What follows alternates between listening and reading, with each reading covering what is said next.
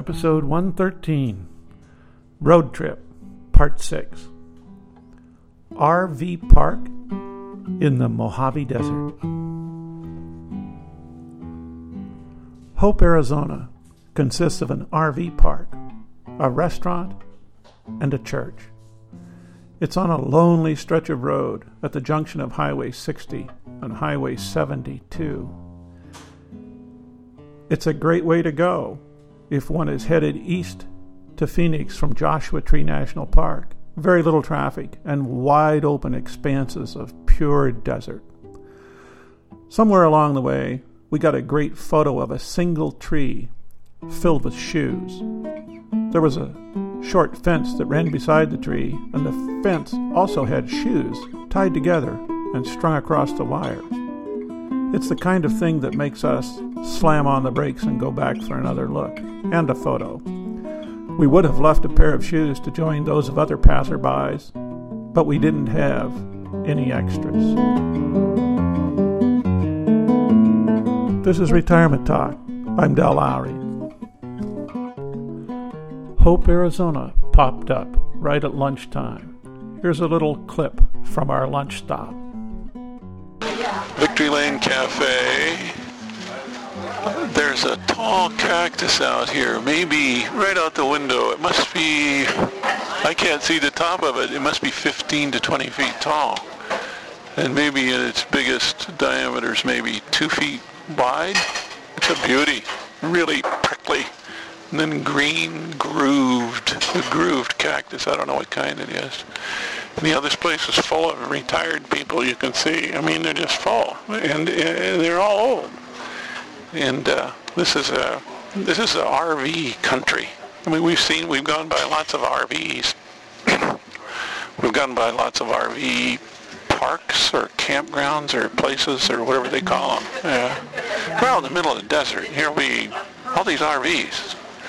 I just don't understand why anybody would want to park an RV and spend time out there like that in the middle of nowhere.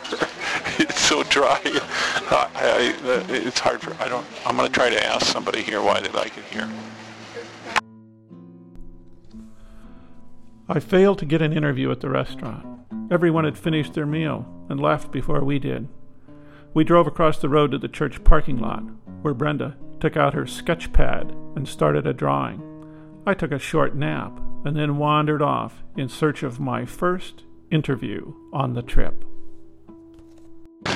Here I am in Hope, Arizona, and I'm in an RV lot, I guess you'd call it. It's it's where you set up your campers. You, your RV, it's an RV park, they call it. I see it on a sign right now. And uh, this place looks almost deserted. Now here it is, it's the last day of 2008. And, uh, you know, midwinter. And you'd think there'd be people out here, but you know, I don't see one person. And I don't see very many RVs in the whole lot. I wonder, I suppose it's the gas crisis or the gas price that have kept people in their RVs maybe from coming south for the winter. I'm not sure about that.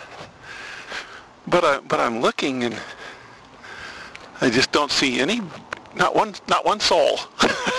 not one soul. Although, you know, it's one o'clock in the afternoon. Oh, there goes a golf cart with two guys in it. I mean, they're not golfing. They're just they're just roaming around, I guess. Uh, but it's one o'clock. Maybe it's nap time. Everybody's maybe everybody's taking a nap. Maybe that comes with the comes with the turf. But you'd think there'd be somebody that would be. Ah, oh, there's somebody. Hey, I see another guy just sitting up in his chair over here. Now maybe he'll be willing to tell me a little bit about RVing and what he likes about it, and retirement, and why he comes down here. I'm going to walk over and say hello. He's got a trailer. He pulls it called hitchhiker, and he's got on a big cowboy hat, straw hat, and some suspenders. He's waving. I'm going to go right on over and talk to him. He's sitting in a plastic yard chair under a sort of big green umbrella. There's also a spare shade tree of some sort. It doesn't really give much shade, sitting right next to him. I'll go back and sit down and see what happens. I lived in Kent for 30 years, 35 years, but I retired into the Yakima Valley. Oh, you did? Well, I wonder, could, could you tell me, do you, do you, do you come down here every winter? I have for the last 13 years. Have you really? You like it? Yeah, I like it. It's A lot. No snow.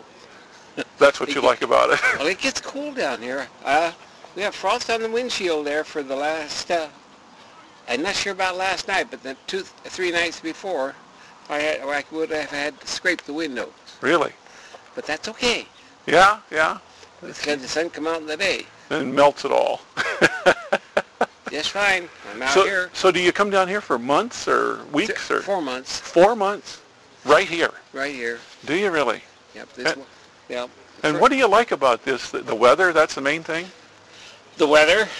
Uh, I have uh, my whole spot here. I'm not crowded. Uh, on this park, we have good drinking water, which is nobody else. No. Here's where I panic. I must apologize to my listeners. I was nervous. I didn't trust my recorder to be doing the job. I fiddled with it as he spoke. The screen appeared blank in the light. I pushed the wrong button. The rest of the interview was lost. I promised to practice and do better in the future. I'll have to give you a brief synopsis of the rest of my visit with the RVer. He liked the place because it had good drinking water. He liked it because of the warm weather. When I asked him what he did with his time, the response was something like, Well, we talk to neighbors. Some folks play golf. I don't. Some ride dune buggies across the desert. I don't. We have lots to do down at the hall. There's cards and bingo and almost anything else you could ask for. There's always something going on. I asked if he had a television. Oh, yes, he responded. We all have our dish. I kept looking around, and no one appeared. The place was quiet and empty. He had a wife who must have been inside, perhaps taking her afternoon nap. He had a little green indoor and outdoor carpet spread out by the front of the trailer. On it were little plastic figurines. A couple of small tin men, like out of the Wizard of Oz, were standing there. A few plastic birds, and a few colored balls filled out the yard. What was retirement like for this guy? It was to travel to a warm climate every year. It was to sit back and talk to a few friends. It was to take life easy. It was cheap to live. He picked the right place. He said that if he wanted to go to a store, there was one just 60 miles east and another just a 100 miles away. Mexico was just a 120 miles, and he could go there if he wanted. But he didn't. I don't know about this type of living. Some people, people like him, find it fulfilling. I'm not exactly sure why, but I guess it depends on your expectations and your idea of what life is all about. He liked to talk. I had difficulty tearing myself away. I don't think he sees a lot of people, especially strangers. If you are looking for a place to get away from it all, and I mean all, I would think Hope, Arizona would be a great place to be. As for me, I was ready to shake the dust off my boots. This is Retirement Talk.